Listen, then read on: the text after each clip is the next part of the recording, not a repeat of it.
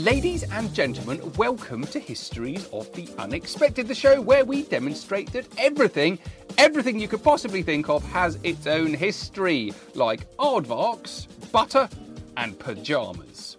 Or, and I hadn't prepared this at all, so it's completely off the top of my head, jam, spam, and on the lamb. So it's about running away. Ham, clam, and that's about the sort of shellfish, and wham. It's a history of 1980s pop groups. However, we'll be following the links in our minds as we come across them, explaining, explaining very carefully how those histories link together in unexpected ways. Who knew, for example, and this is one that I want to do in the future, that the history of sheds is in fact all about World War II, World War I, the Holocaust, isolation, invention, male ineptitude, and exploration. Or it's also about invention.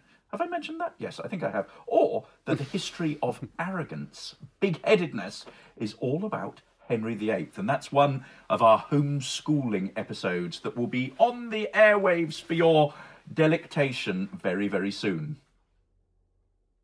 I'm looking forward to that. We're doing the history of big heads, aren't we? Yes. We certainly That's are. going to be good. I've been, just idly thinking about who the other big heads in history are, and it's quite a fun game to play if you've got a few minutes free. There are lots and lots and lots of them. Or, or, or I might people have to that you divide know. them up into like. Yeah, yes, yes. People in your past, in your own history, who have been People in your present. at some point, or your present as well. James. Yes. Um, the man not sitting opposite me, ladies and gentlemen, because we are still in social distancing um, mode, um, even though we live in the same city. He, let's just say, if if history was the moon, he would be the dark side of the moon. It is Professor Extraordinaire of Early Modern British History at Plymouth University. It is the wonderful Professor James Daybell. Hey, James. Hello, Sam. How are you doing? Uh, and the man. I'm not, good, man. Oh, I'm, I'm glad. I'm glad. And the man not sitting opposite me because he is the other side of town in lockdown in his shed, dreaming up all sorts of brilliant historical ideas. Let's just say that if he were to be a superhero, he would be the Shadow himself. It is the truly famous historical adventurer, Dr. Sam Willis. Is the Shadow a Hello, good thing- everyone. Is the Shadow a good thing to be? Uh, is he a good superhero? I don't know. I, I, I literally have never heard of the Shadow. I don't know anything about him or her or them. Well, let's just say I Yeah. let's just say I made it up. Um, okay. Well, um, it's like the dark side of the moon, James. I think aha, no, it is. It is a. It's a.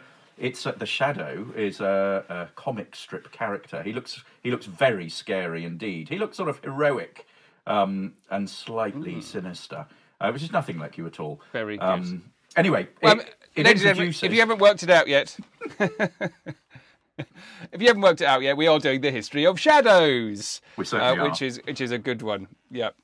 Um, someone once stole my dog. I have a black dog, and um, they temporarily borrowed it. They claimed, but actually stole it, and then gave him the name of Shadow when I picked him up when he wasn't called Shadow. I've just remembered this. It was a very bad, bad experience.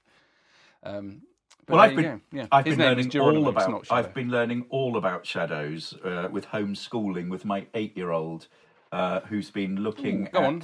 light and how shadows are cast over different objects.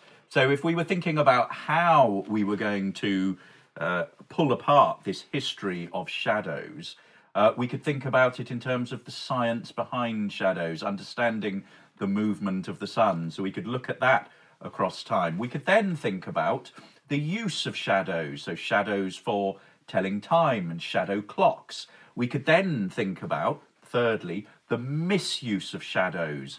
So it's about secrecy and concealment and hiding in the shadows in order to be up to no good. It's a little bit like our chapter on darkness in our book on World War II, all the things that went on Oh, yeah. in the shadows. And the shadows of walls. The Ex- shadows of walls. We talked about that subversive people Yes. doing stuff in the shadows of walls in our Roman book. Mm. Exactly. And think about the 17th century walls of York, around the city of York, and think about how prostitutes would have hidden in the walls or thieves would have been, you know, in those shadows. We could also, fourthly, think about the meaning of shadow So it's about how people interpret the shadow.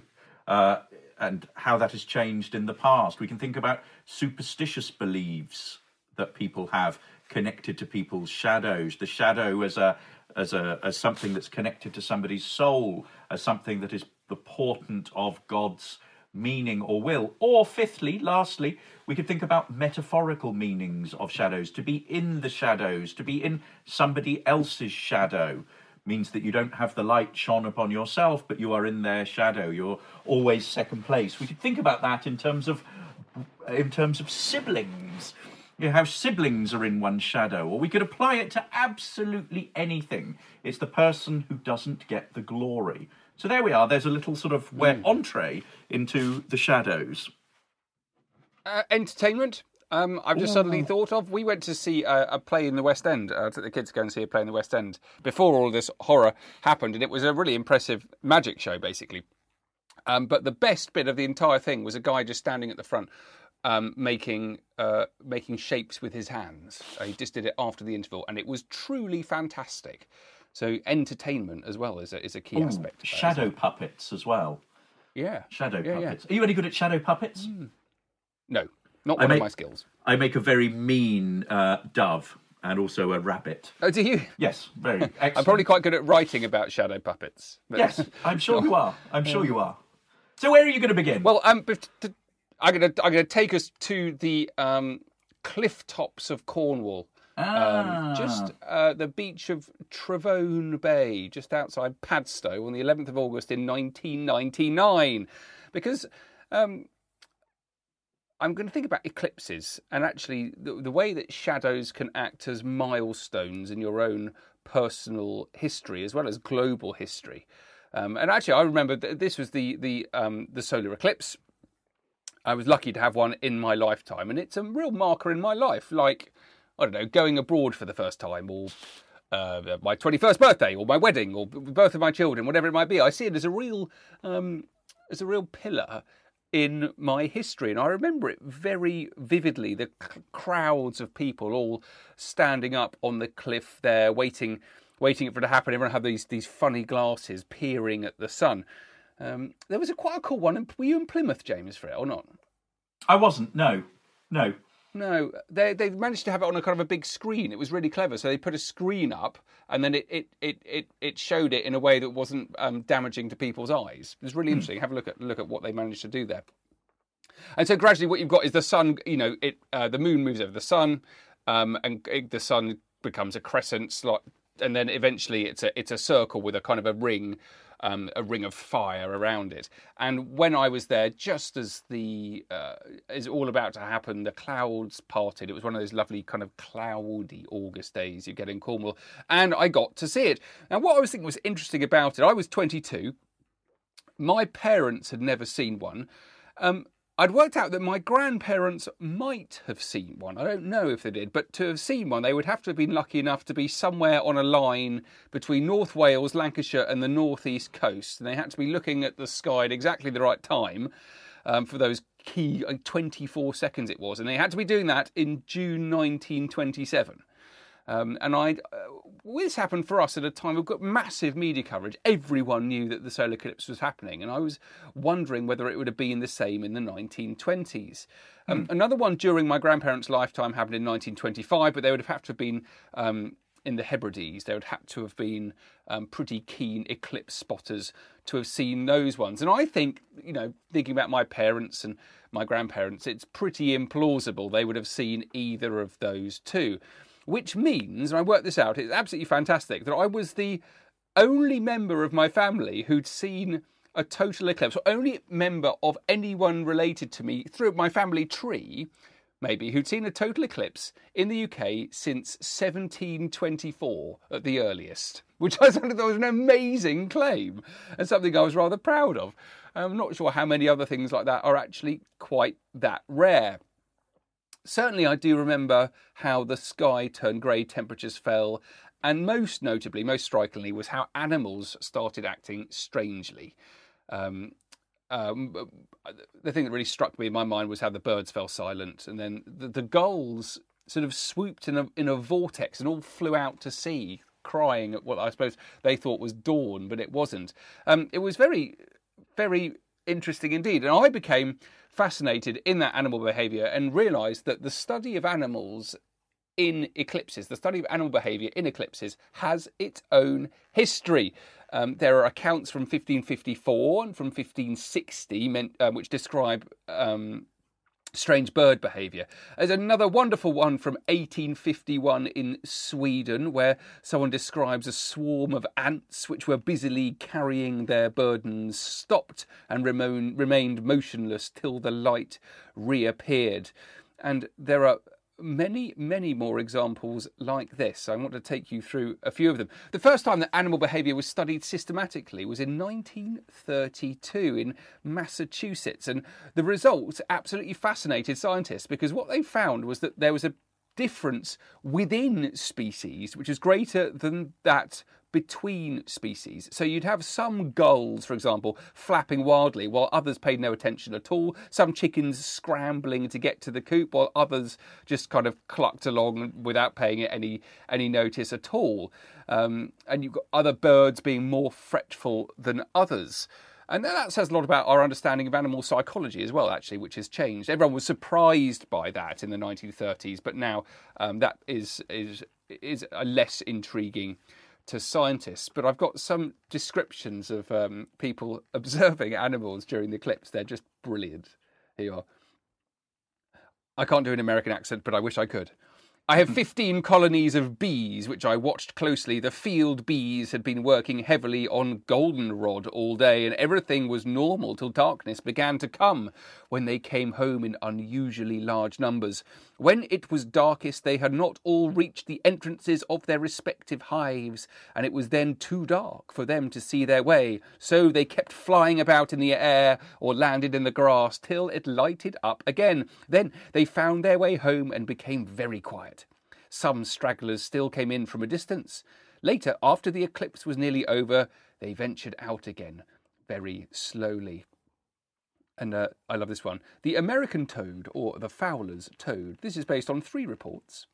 Um, uh, one, here we are. Uh, the toad remains quietly sleeping throughout the greater part of the day, thereby keeping himself from being a nuisance and also saving himself from the danger of being stepped upon. But at sunset, or often earlier than that, he comes out from his bed under porch or shrubbery and starts on his regular tour over lawns and through gardens.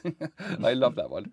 Um, uh, butterflies. The butterflies were not seen, or uh, that was uh, from uh, Mrs. W. Plummer of West Lebanon, New Hampshire. The butterflies were slower in leaving, but began to disappear, and by 4:20 none was in sight. By Mr. G. Thompson from Dighton, Massachusetts. Um, Moths, the night millers were thick. I like that, the night millers. Uh, that was Mr. Davis, CM Davis from Long Island. So there you go, some wonderful examples, and there are lots of them. And um, it's a very enjoyable read, this. This is the results of a study of animal behaviour in an eclipse from 1932 in America. Oh, loving that. Take it from your personal history all the way through to something that's macro. Uh, very, very good. Now, I want to take us in a slightly different direction, which picks up on our episode on the history of beards uh, the other day, and we we talked about there about uh, the fact that during lockdown everyone is growing beards, and then showed how the beard had a very interesting history. Now, linked to that, I want to talk about the history of the five o'clock shadow. In other words, it's that fleck of stubble that develops on your chin towards the end of the day. And this is a during the 80s, this was very much a designer thing, and the rise of designer stubble with people like George Michael uh, from Wham or uh, Don Johnson in Miami Vice. Uh, who were very sort of macho and sort of uh, not well shaven, well groomed, but sort of r- slightly rugged because they had this this designer stubble. However, what I want to talk about is the way in which uh, the clean shave was invented, and that actually that this sort of not being shaven was equated with slovenliness. So it was something that um, you know people shouldn't do, and this links us to marketing uh, during the uh, 1930s in particular and beyond in American. We've talked about this uh, a little bit uh, across some of our episodes, and this is the the sort of the rise of the American dream in marketing. It's the way in which people were persuaded that they needed to consume the latest white goods, that they needed to stop smelling, and we looked at that in the history of soap. And here we're having a look at it in terms of people needing to be clean. And I I want to just read you an advert from 1930s here. 1937 it's a us poster advert for gem micromatic razors and it encouraged men to avoid the five o'clock shadow and boasted many of the sort of brilliant qualities of this wonderfully designed product. I mean i don't know whether this was when the the phrase five o'clock shadow was coined. It probably was. Uh, but just listen to this. Uh, it's it depicts two sort of attractive women with full makeup and and lipstick um, talking to each other and pointing at somebody. And then it has the tagline don't let five o'clock shadow start a whispering campaign. Let down a little in your personal appearance and it's just human nature for others to surmise that things aren't so good with you Five o'clock shadow, that unsightly beard growth which appears prematurely at about 5 pm, looks bad. There's no denying that. It's caused directly by using inefficient shaving instruments which merely top the beard. Note this well. A gem blade in a gem razor guarantees shadowless shaves which last to the end of the longest day. For the gem micromatic razor is scientifically right. Its built in, face fitting bevel hugs every facial contour, compels the long, smooth, gliding stroke of the master barber, shaves at the one correct angle, clean and close at the dermal line, all one piece. Gem is the world's easiest razor to use. Twist, it opens. Twist, it closes. The gem micromatic blade is made of 50% thicker surgical steel and so can be given a deeper beveled edge. This edge is struck 4,840 separate times to incredible keenness. My God, that's a that's a powerfully sharp blade. a keenness that lasts. You get cleaner shaves and far more of them to each blade. Stay clean with them. One dollar buys a gem razor with five blades, handsomely cased, at all dealers. Or send coupon below and 25 cents in coin or stamps for convincing proof. Don't let five o'clock shadow start a whispering campaign. Oh my gosh, that's absolutely brilliant. So, what's amazing about this is the way in which advertising campaigns like that started changing the way in which people's images were put forward. And this has a political edge because in the 1960 presidential campaign between Richard Nixon, who was vice president, and Senator John Kennedy, this was a time when they were both to be featured in a series of televised debates. And when you're debating on the radio, facial appearance doesn't really matter. And the thing is, once the cameras are on you, then it shows up every single blemish. And so politicians had to start taking much more much more care and attention over their appearance. And the thing with Nixon is that he had an incredibly thick beard. So, you know, he could more or less shave, and 30 minutes later, he had sort of heavy stubble again. And this was actually something that he explained in a just before the first debate, he explained to the television anchor Walter Cronkite, and he said, "I get letters from women, for example, sometimes, and men who support me, and they say." Why do you wear that heavy beard when you're on television? And, and Nixon replies, Actually, I don't try, but I can shave within 30 seconds before I go on television, and I still have a beard unless we put some powder on as we have done today. So it's not only about shaving, but it's also about cosmetic. So it's about the covering up of dark beards in order to look slightly more telegenic. And what's interesting is in that first debate between Nixon and Kennedy, Kennedy is this sort of tanned, athletic, quite youth, youthful uh, looking presidential candidate. and really sort of just glows on the camera. Whereas Nixon at that time had, had been suffering from, from illness, was coming back, and instead of using makeup in the way that Kennedy was also using, and Kennedy's also just brilliant tan, he went out to a store and he bought some beard hide. It's called Lazy Shave, as the box claims it hides the beard. And basically, what it is is a colour cake for between shaves. It's created by Max Factor, the cosmetic uh, company, and it then goes on to be used in Hollywood for male actors. And at this point, it doesn't really work as well for Nixon as this sort of tanned Kennedy. Uh, and Kennedy narrowly wins this first debate and goes on to win the election. So there we are. There's um, five o'clock shadow for you, Sam. Yeah, I love that. I love the, the, the links and um, and the kind of the personal problems of appearance with, with Nixon there. That's great. Very good indeed. Uh, I want to go back to my actual eclipses as well because there's a way of using these shadows. Telling the time is one. We talked briefly about that. I didn't mention it. Um, it, it reminded me of the um, oh the the portable sundials that they found on the Mary Rose. They're like Tudor personal watches. This is the Henry VIII's warship that sank in uh, 1545, and um, among the artifacts they found all of these portable sundials, a key thing for mariners. But if you think more broadly about why eclipses matter and how they were used, and it's actually fundamental to history. Um, I found something online, James. What do you think of this? Wouldn't it be weird if history textbooks were not written chronologically? Question mark.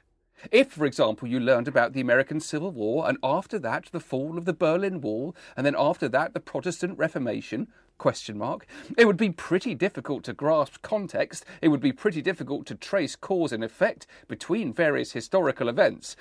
I love this because it wound me up so much because it's the opposite of what we do with histories of the unexpected. The whole point is we actually bounce around all over the place. What do you think?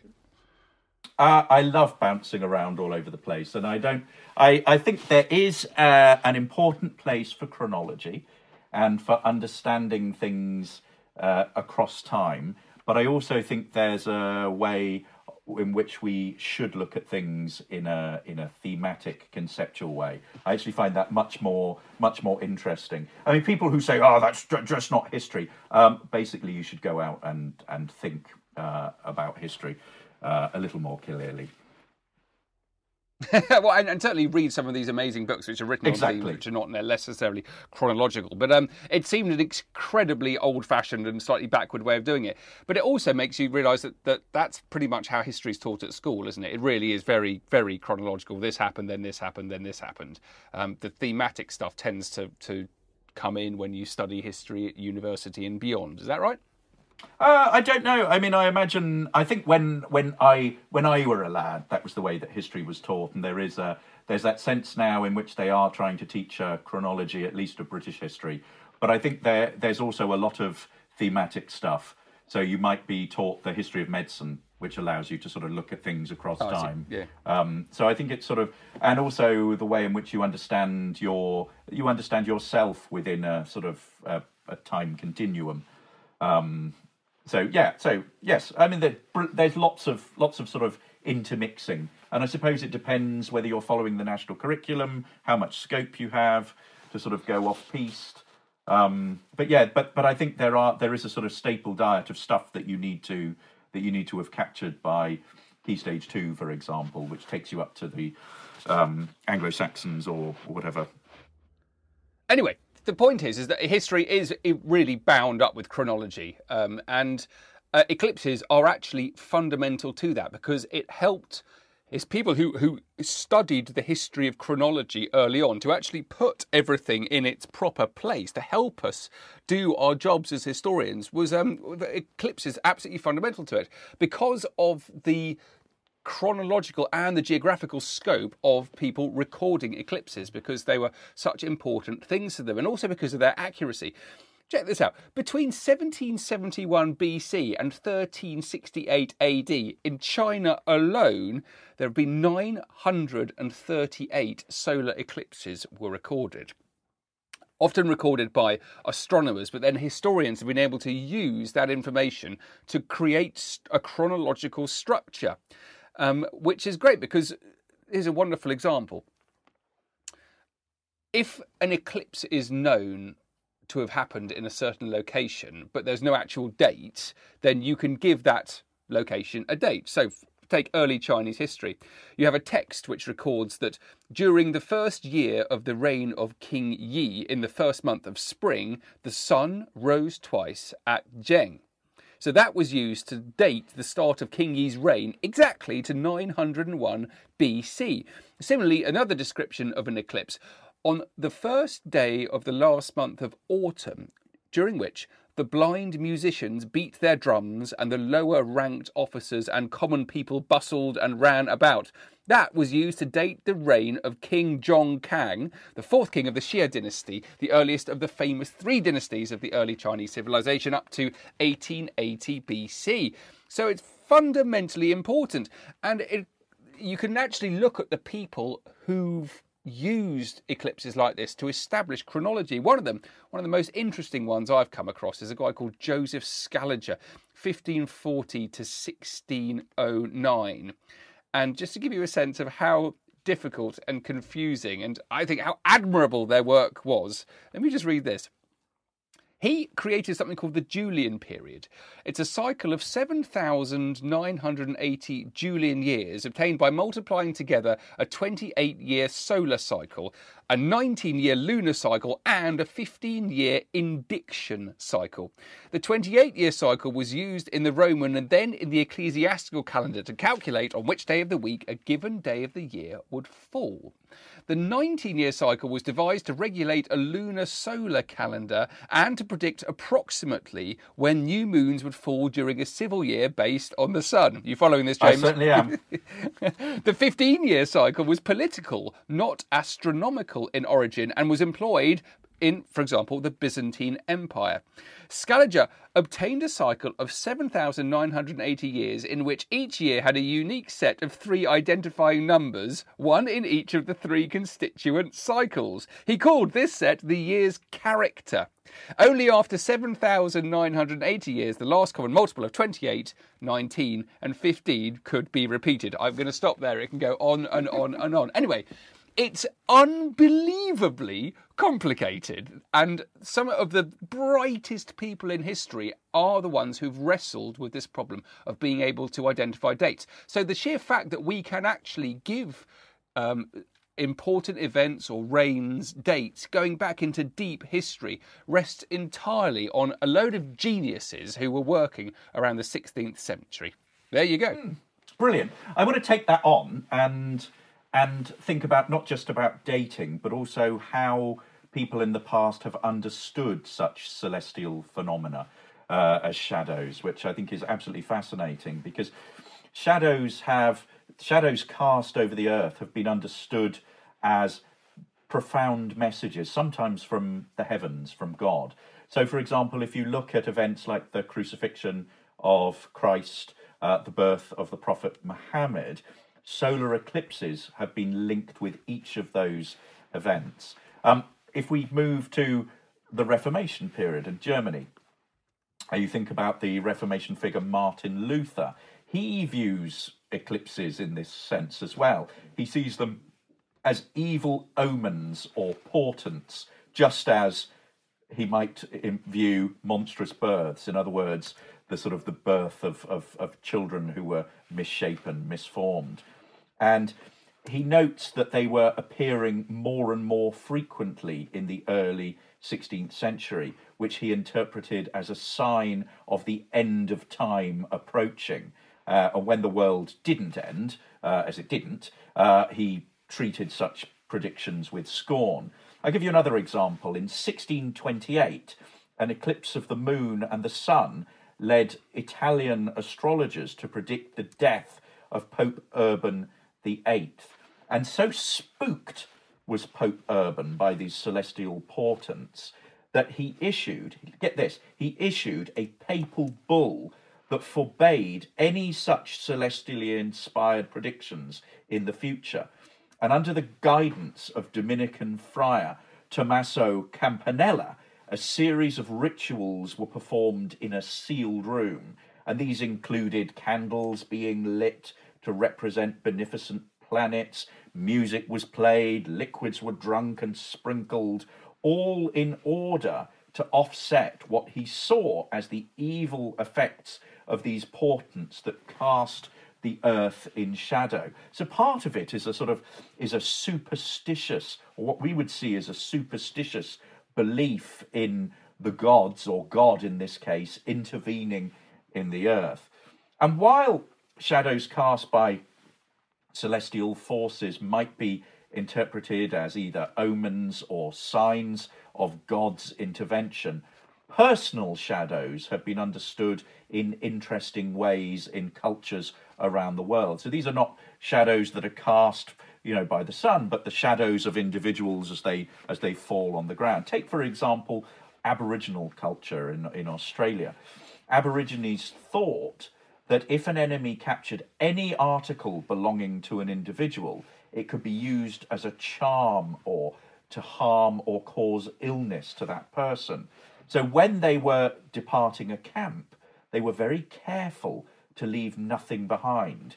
And on occasion, where they came across items belonging to their own enemies, these were handed to their chief, and great care was taken by Aboriginals not to allow their own shadow to pass over the object for fear of what might happen to them as a consequence of this.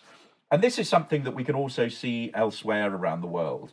In the 19th century, magicians on the island of Wetar in the eastern archipelago of Indonesia claimed that they could make a man ill by stabbing his shadow or hacking it with a sword in the manner of it's rather similar to sticking a pin in a voodoo doll. In Greece and in Romania, again in the 19th century, superstition held that to bury a man's shadow under the foundations of a house would protect the building, but the man himself would die within a year. I mean, this is a bizarre thing. How does somebody go about building a house and protect it? You know, do you do you sort of bring somebody along and you know and get them to sort of um, you know cast their shadow over it, um, and then they later on die? Do you tell them that or not?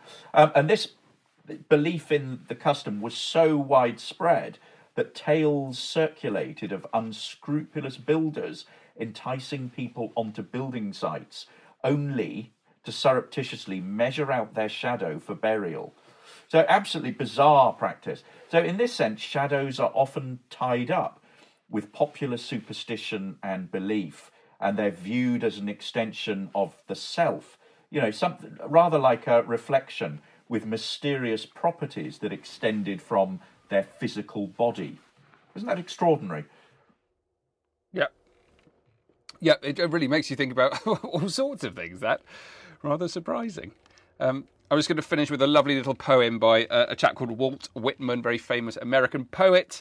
Uh, he lived in the 19th century between 1819 and 1892. And I'm just saying this because we've spoken so much about celestial bodies and um, and the, the, the shadow link there. And he wrote a poem called "When I Heard the Learned Astronomer," and I love this because uh, I was quite conscious of me and James standing here spouting stuff all the time, and occasionally you might want to just ignore what we say and go and think about it yourself. And this is exactly the same principle.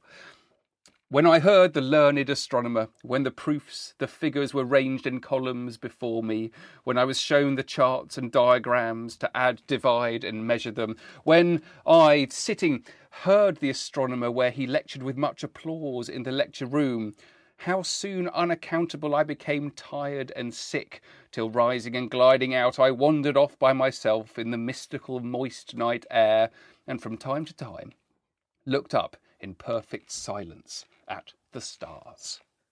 Isn't Lovely. that brilliant? I love it. Brilliant. I'm going to write that down, have it on my have it on my wall, um, just to you know, just to go and wonder at the majesty of nature rather than trying to understand it all. Um, that's it for today, guys. I hope you've enjoyed it. I very much enjoyed that one on shadows. Do please check out historiesoftheunexpected.com. You can follow me on social media. I'm at Dr. Sam Willis. And you can follow me at James Daybell, and you can follow the podcast on at Unexpected Pod. And uh, please uh, come and join us. We'd love to hear from every single one of you. If you could do anything to help, please leave us a review on iTunes. It would make all the difference. But that's it, guys. We'll be back soon. Bye bye. Bye, guys.